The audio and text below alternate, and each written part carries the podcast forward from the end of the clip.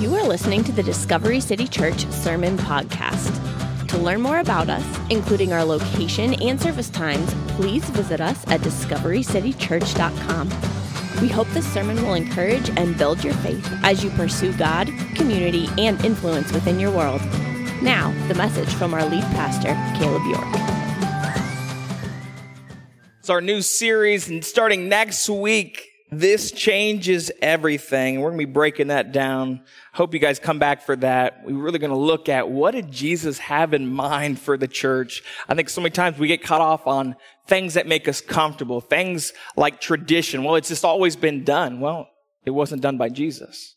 And so we're going to talk about that next week. You don't want to miss that. But today, I want to talk about hope in action. How many of us want more for our lives today than we did yesterday? Anybody? I'm holding my hand up for that one. I want more for my life today and tomorrow than I did yesterday. Yeah, we all want to be better. Let me give you some categories here. How about relationally? How many of us want to be better relationally? I sure do. I want to be more relational with people in my life. How about this? Financially. That's a big hitter right there. Yeah, we all want to be financially better. How about physically? That's right. That's right. I got a buddy here today from U P S, and uh, we actually, I work U P S uh, part-time, and uh, actually just finished up with them. And man, we're lifting some heavy, heavy packages. This is probably some of the physically best I've been in the last couple of years, because we're like lifting weights out there, all right? So if you get something really heavy from U P S, you can thank Caleb and Josh, all right? But physically, we want to be more better. How about this? Spiritually. Spiritually, we want to be better. We want to be better. Of all these areas, we I, I've seen so many hands raised, but I'm sure all of us would agree. In one area or another or all of them, we raise our hands and we say, yeah, I want to be better in these areas. And so we're halfway through, we're over halfway through twenty nineteen. And I thought, you know, instead of talking about this, because this is a topic that people wait till New Year's to talk about, how about we talk about it now? How about we talk about what God can actually do in our lives now instead of waiting, well, maybe maybe God will do something big in my life in twenty twenty. No, no, no. How about now? Right, right where you're at. Hope in action where you are in your life. And so I wanted you to finish this statement. If you got a service guide on the inside flap, you'll find our talk notes. Can I encourage you with this? Take notes with us. Take notes with us. For some of you, maybe you're used to going to a church where you kind of stare off into the space during the message and then leave and feel all warm and fuzzy on the inside because you just attended. We actually want you to change here. We all want to change. I want to change. And so we think one way that can help with that is write some things down. It's going to help you remember what we talked about today and watch God do some things in your life. So open up that flap and answer this question. Finish this statement. In the future, I hope to blank.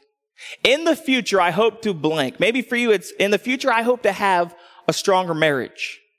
I hope to have, I hope to pay off student debt. I hope to uh, overcome this house project that will not finish. Some of you guys, you know what I'm talking about. I hope to be healthier physically. I hope to start serving at church. I hope to be a stronger Christian, to be stronger spiritually. Fill in the blank. What is it for you? I hope to. Of most of us, we want to be better, but I rarely ever find someone that's like, you know, I really want to get worse. I never run into anybody like that. I've never run into a person that says, man, I really hope I gain an additional forty extra unnecessary pounds this next year. That would just be fantastic. I never hear anybody say that and put myself at risk of heart attack and all these other problems with the body. Man, I really hope that this next year I blow right through my emergency fund and gain another twenty-five to thirty thousand in debt. That would just, yeah. You don't hear people say that. We don't hear people have that because we naturally, we want to get better. I never look at my marriage and said, man, my marriage is doing really good this year, but next year I hope it gets decimated. Nobody wants that. We want to be better. We want to do better. And here's what I want us to realize this morning when it comes to hope. Hope in and of itself changes nothing. Hope in and of itself changes nothing. Actions do, though. Actions change things. Hope can be a catalyst for change, but action can actually get you there. And like I said earlier today, we're not talking about a hope that's kind of like a wishful, hopeful thing. We're talking about an active pursuit, hope that is an active pursuit of Jesus. Hope in action. And so this morning we see the Bible talks about this. And this is not, we're not talking about a New Year's resolution. We're not talking about a motivational speech. I don't want to give you a motivational speech this morning. I'm actually going to give you God's word. God's word actually says to put hope in action, to put hope in action. And we see this in First Peter. First Peter chapter one, if you got your Bibles, open up. We've also got it on the screen if you didn't bring your Bibles with you. But First Peter chapter one, verse thirteen is where we're going to begin reading this morning. It says this. Halfway through the verse of thirteen says this, set your hope fully on the grace that will be brought to you at the revelation of Jesus Christ. As obedient children, do not be confused or do not be conformed to the passions of your former ignorance. In other words, discipline, be disciplined. Go back to the first part of verse thirteen. I skipped it, but I skipped it on purpose because I want us to catch this. First part of verse thirteen says this, preparing your minds for, what does it say? Action, and being sober-minded. Another version says this, self-disciplined. Self-disciplined. Putting hope in action will take discipline. Now, we just finished our family series a while back, and we talked about discipline. We defined it when it came to child-rearing. When you're disciplining a child or someone else, but right here, we're talking about self-discipline, to discipline yourself. What is this discipline? This discipline is this, choosing what you want most over what you want now. That's discipline right there. Choosing what you want most over what you want right now. Let me give you an example. I would love to play basketball three nights a week right now. Anybody up for that and play some basketball? Just me. Okay. I was hoping to get a team rolling. Um, but, you know, I'd love to do that right now. I'd love to be playing uh, in the evenings, go out, hang out with some guys, have a great time, have some fellowship, hurt somebody playing basketball. But you know what? You know what I want most? I want a relationship with my wife and kids. And if I'm gone three nights a week, that's time that's taken away from that relationship. That's what I want most. I'd love to go eat out five days a week. Oh, man. You want to watch me balloon up. Whew. Watch me five days a week out. I'd love to do that now. But you know what? What I want most is to be from, uh, to be out from underneath the weight of the debt that keeps me up at night. It's wanting what you want most over what you want now. That's discipline. And so today I want to look at story, the story of Nehemiah in the Old Testament. And I'd like to show you three ways this morning, three ways that we can put hope in action, hope in action. The first thing I want you to write down is this. Define the problem. Define the problem. We see this in Nehemiah's life right here. And to give you a little background, we see Nehemiah is a Jewish man. Right now, he's working for the king, the Persian king, Artaxerxes. And he has a really good job. He's a cupbearer. Now, some people, when they hear that, they think, oh, he just holds his cup. No, that's not, a, that's not what a cupbearer does. A cupbearer actually tastes and drinks every bit of food before the king does. This was a day and age where people would try to poison the king. And so to protect the king, someone had this really good job. It was a great job up until that one time. You drop dead. But we see he's the cupbearer for King Artaxerxes. And we find that he has some friends that come back into town.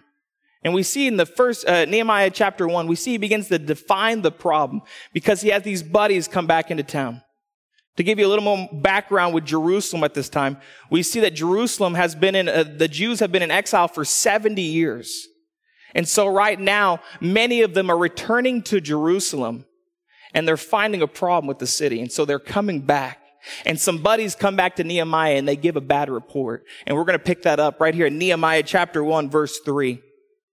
Chapter one, verse three says this, and they said to me, the remnant there in the province who had survived the exile is in great trouble and shame. The wall of Jerusalem is broken down and gates, its gates are destroyed by fire. Now, I want you to catch something here. And it's important to note the significance of a wall around a city in this day and age. If you didn't have a wall around your city, you were defenseless. You were at risk. You were vulnerable for your enemies to easily just come in and attack you. It was, the wall was your greatest protection. It was your security. And we see Jerusalem at this time has zero wall. They destroyed the wall many, many years before. They burned the gates.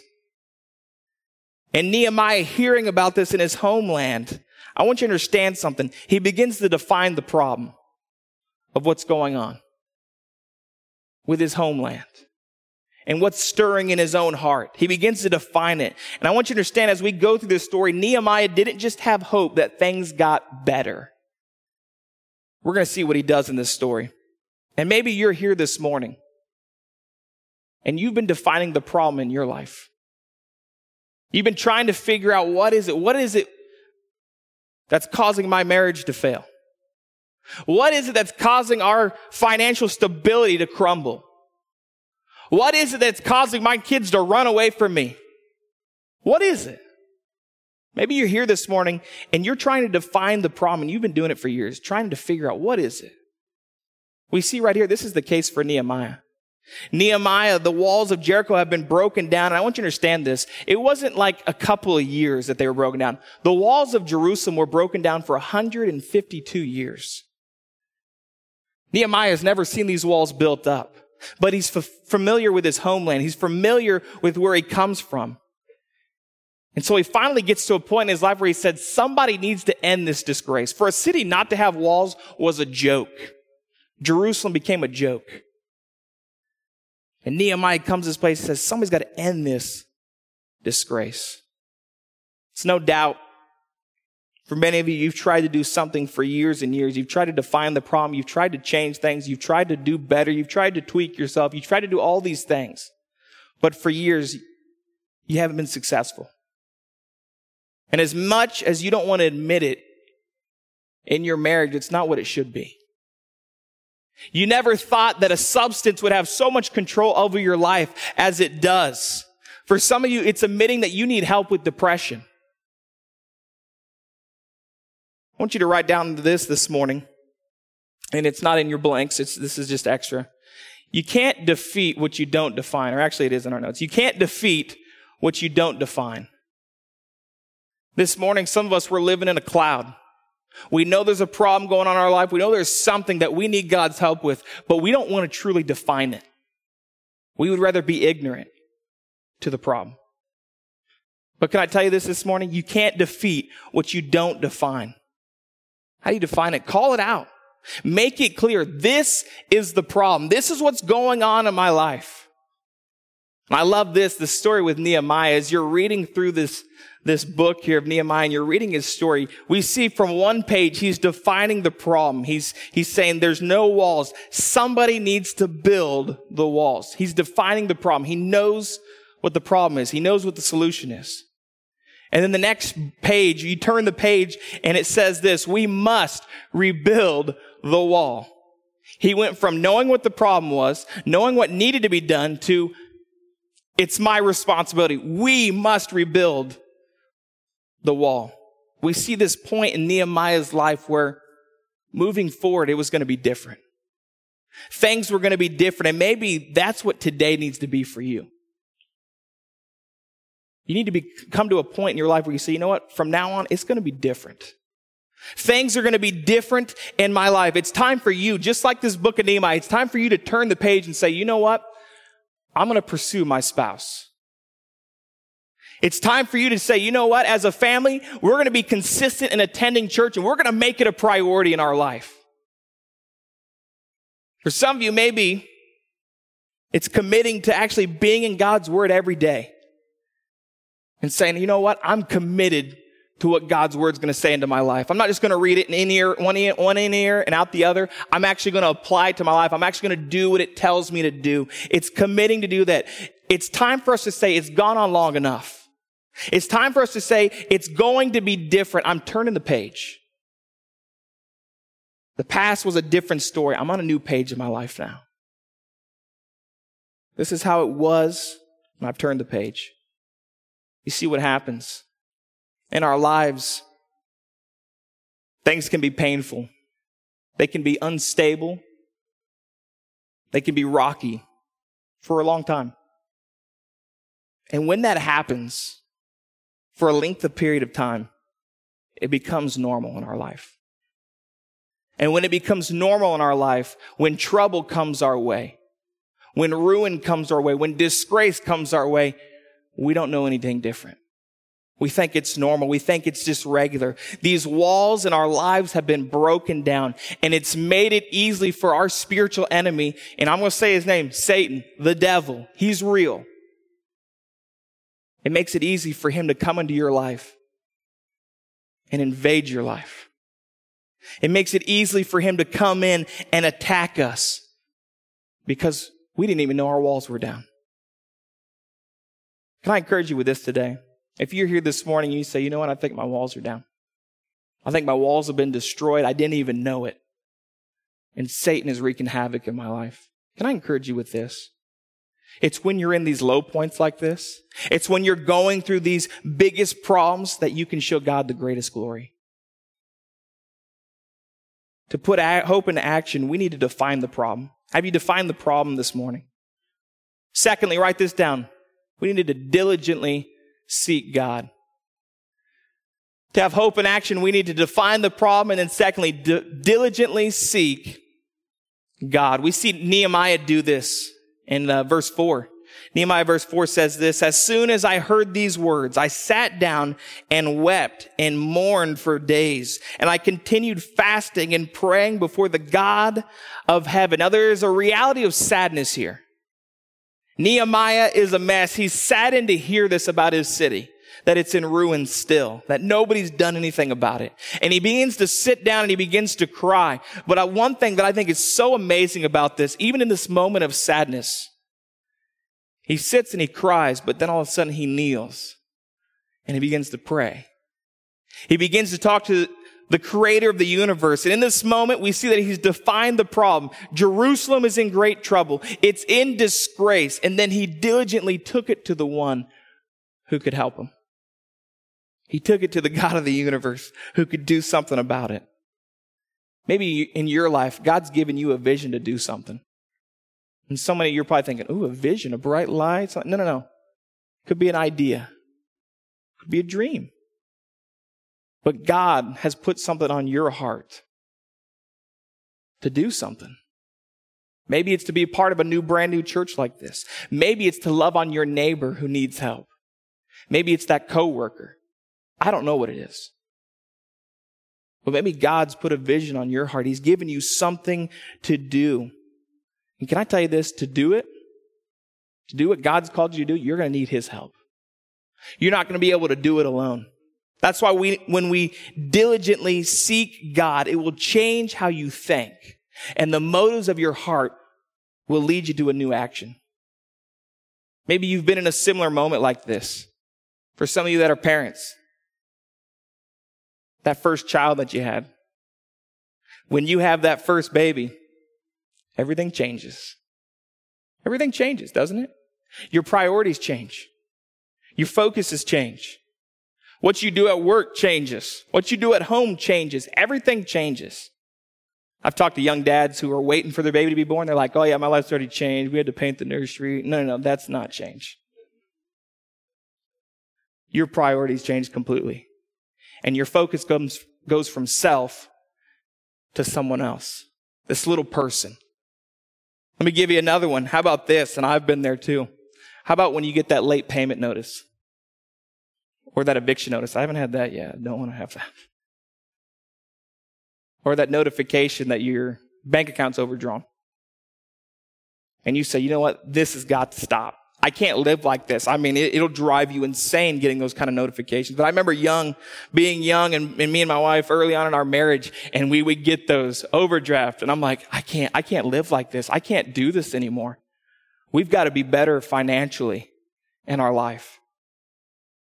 There has to come a point where you see those notifications and you go, we can't do this again. Something's got to change. We've got to make something change. Something's got to be different. Something's got to happen. You know what that is? It's you determining.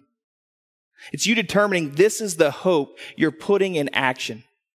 And you're seeking God. You're seeking His face and His power to help you change. We saw this begin to happen when Nehemiah starts to pray and fast. After hearing the news about the walls of Jericho, or Jerusalem, I knew I was going to say that this morning, about the walls of Jerusalem. And then we saw how he spoke. He speaks to the king, and we're not going to read the story, but we see he speaks to King Artaxerxes. And one thing I love about that story is this. What happens is Nehemiah walks in in front of the king, and he's kind of like down and out. You know what I mean? He's kind of not really fully there. He's sad. He's kind of, I wouldn't say he has a bad attitude, but he has a mournful, he's a sad attitude around the king. And in those days, you had to watch your attitude around the king. Because if the king didn't like your attitude, he'd say, take that guy and execute him, please. I don't like his attitude. But we see God do something amazing that day, because King Artaxerxes goes, Nehemiah, what's wrong? And he begins to tell the story of Jerusalem. And this king is moved by this story. It's God working on his heart. And he says, you know what, Nehemiah, take what you need and go rebuild the walls. That's God right there. That's God moving in action. Nehemiah, he takes this time and he diligently seeks God, and God begins to open the doors. God begins to make things happen. He gives favor to Nehemiah because Nehemiah was willing to diligently seek God through prayer. You know, it would have been easy for Nehemiah to think, you know what? This is terrible. This is a terrible situation. Put Nehemiah in our shoes nowadays. Put him in today's time and date with technology. Now, this is terrible. You know what I'm going to do? I'm going to go on Facebook, and I'm going to write a detailed post that tells everyone about this sad story, what's going on, and then I'm going to put copy and paste at the bottom. And if you don't, then you really don't love God and stuff like that. Oh, I love this. And I'm like, goodbye. Don't tell me I don't love God. But I imagine he could have done that. He could have had that kind of reaction, but he doesn't. And he, he could have looked at his own life and said, you know what? I'm not even a mason. I'm not even a builder. How am I supposed to do something different? How am I supposed to make this happen? I have no clue where to start to rebuild some walls. But he doesn't do that. He's got a great job. Literally, he's a professional drinker. That's his job. Literally, that's his job. Some of us probably would want that job in this room, right? None of you should, all right? But he has all these things going for him. I could imagine him every, have all these doubts flood into his mind because, you know what, someone else could do this. I'm not counted as I could be. Someone else is more qualified. I imagine all these doubts flood in. How many times do we have those doubts in our life? Can I tell you, as a church planner coming to Canal Winchester, Ohio, and not knowing a soul in this town, I've had those doubts before. Maybe I'll start and we'll fail. I don't have what it takes. I'm not qualified to do that. I could imagine Nehemiah could have had those thoughts flooding into his mind. I don't have what it takes. But that's exactly why it's imperative that we diligently seek God. Because God doesn't always call the equipped, but he always equips the called. What's God calling you to do? What's God calling you to do? We only know that we're called if we diligently seek after him. And we see in the story, Nehemiah, he diligently sought God. He took ownership of the problem so he could also own the solution with God's help. Think about your current habits right now. And write this down this morning. What is one change you could make today that would put you on the path God intended for you? What is one change that you could make today that would put you on the path that God intended for you? What is it? Think about that. What is it? What's that one change that you could make in your life to free yourself, to open yourself for God to do a great work? Could you imagine what you could do for the kingdom if you were physically in shape? Could you imagine what you could do if you were physically healthier? Could you imagine who you could bless and how you could honor God by returning tithe if you were financially free?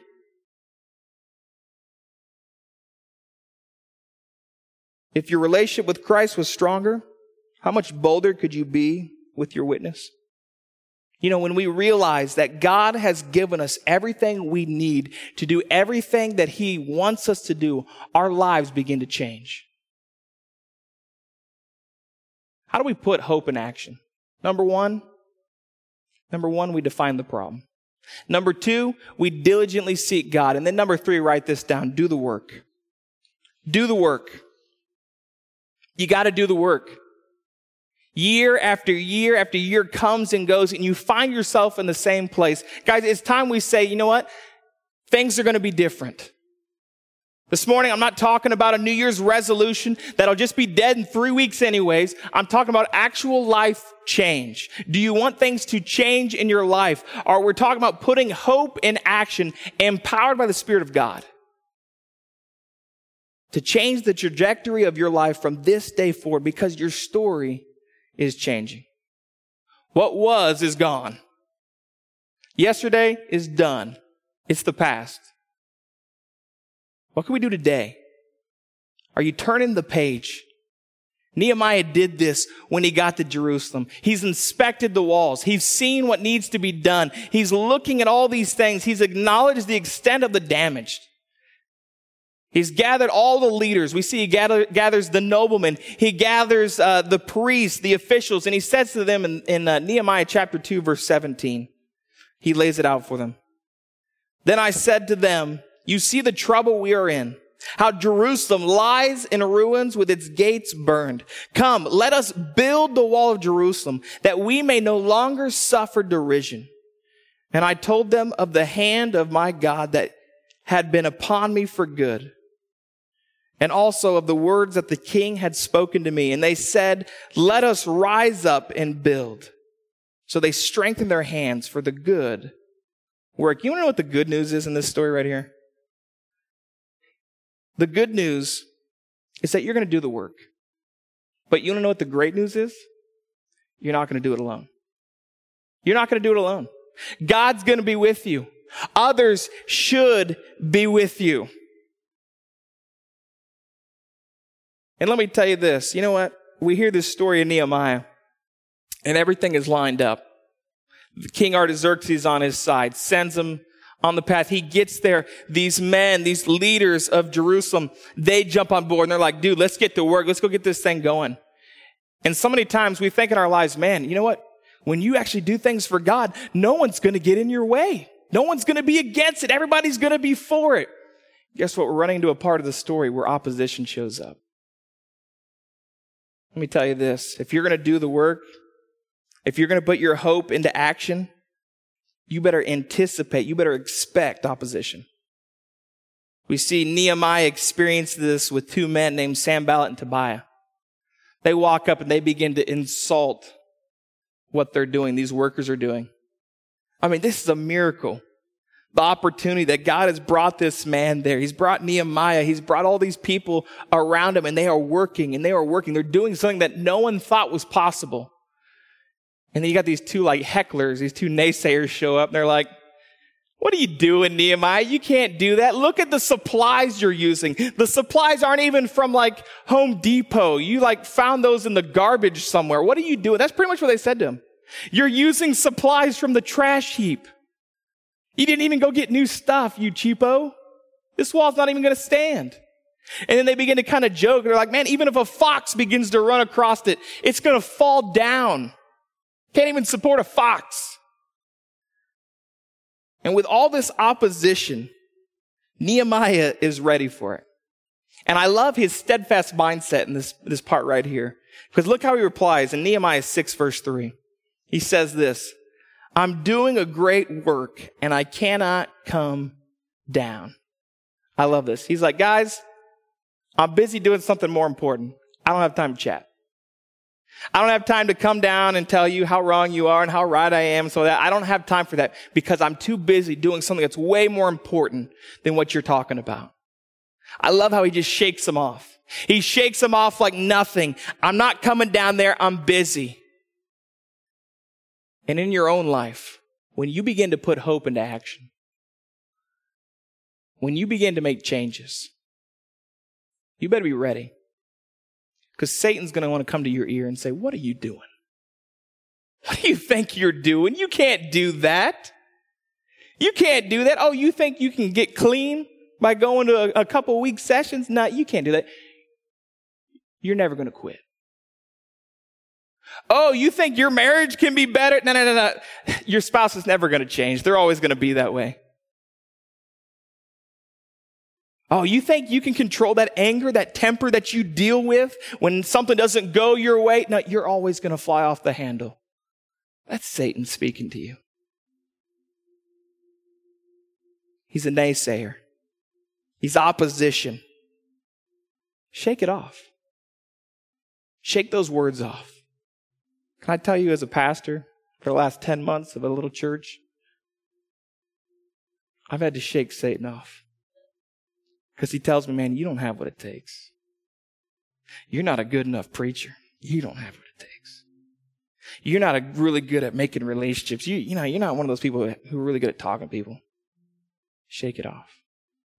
You know, you really, man, you're not really that, that hard of a worker. You're kind of lazy. Shake it off. It's Satan. What is it for you?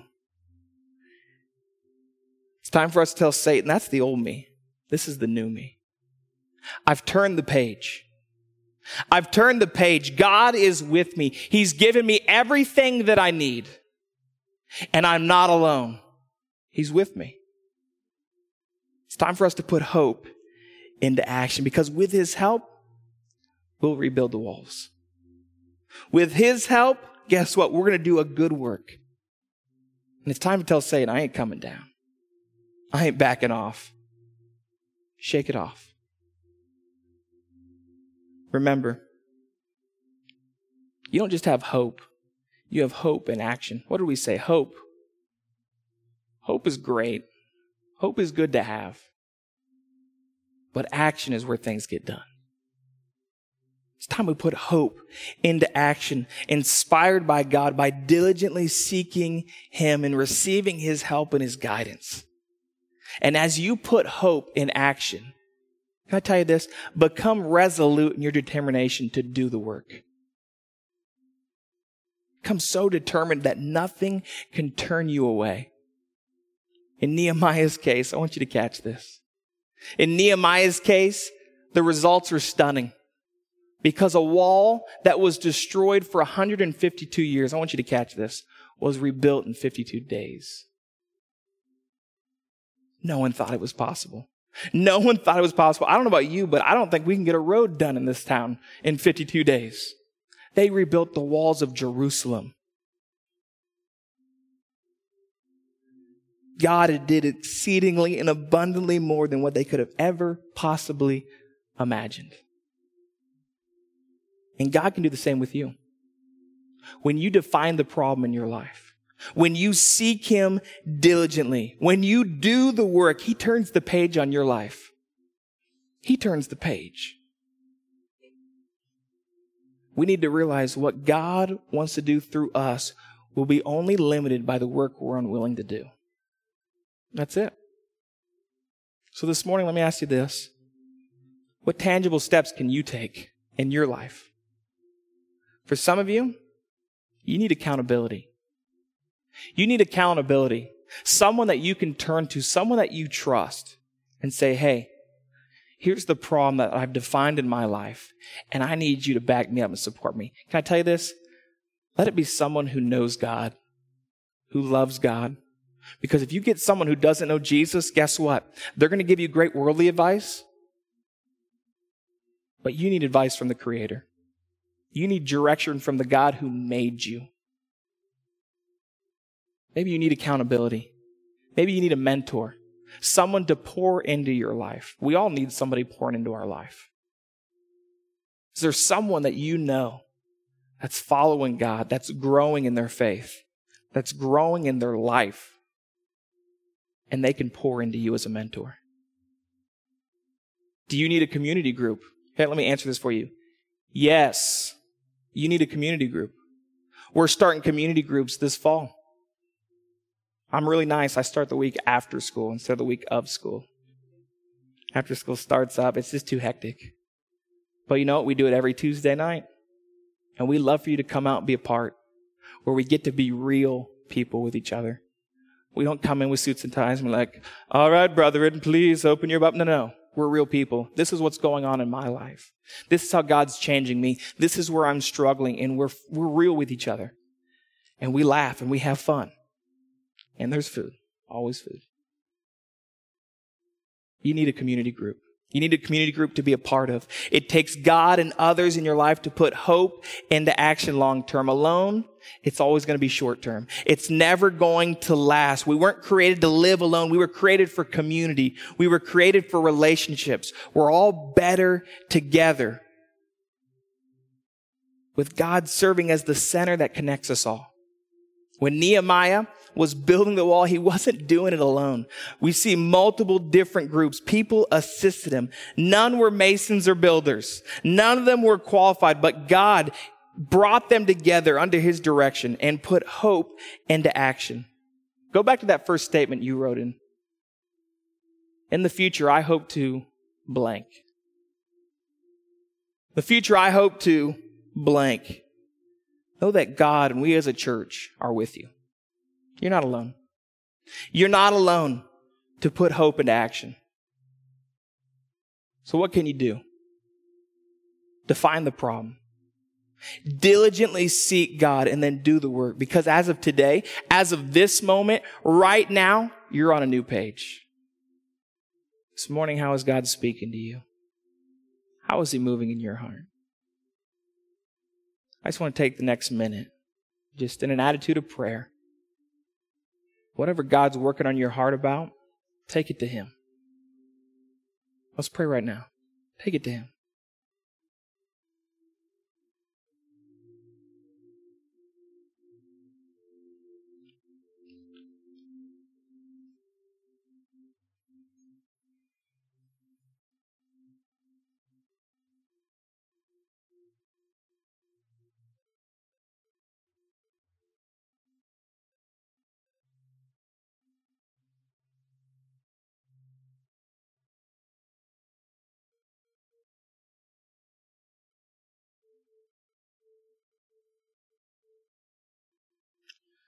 Dear God, we love you.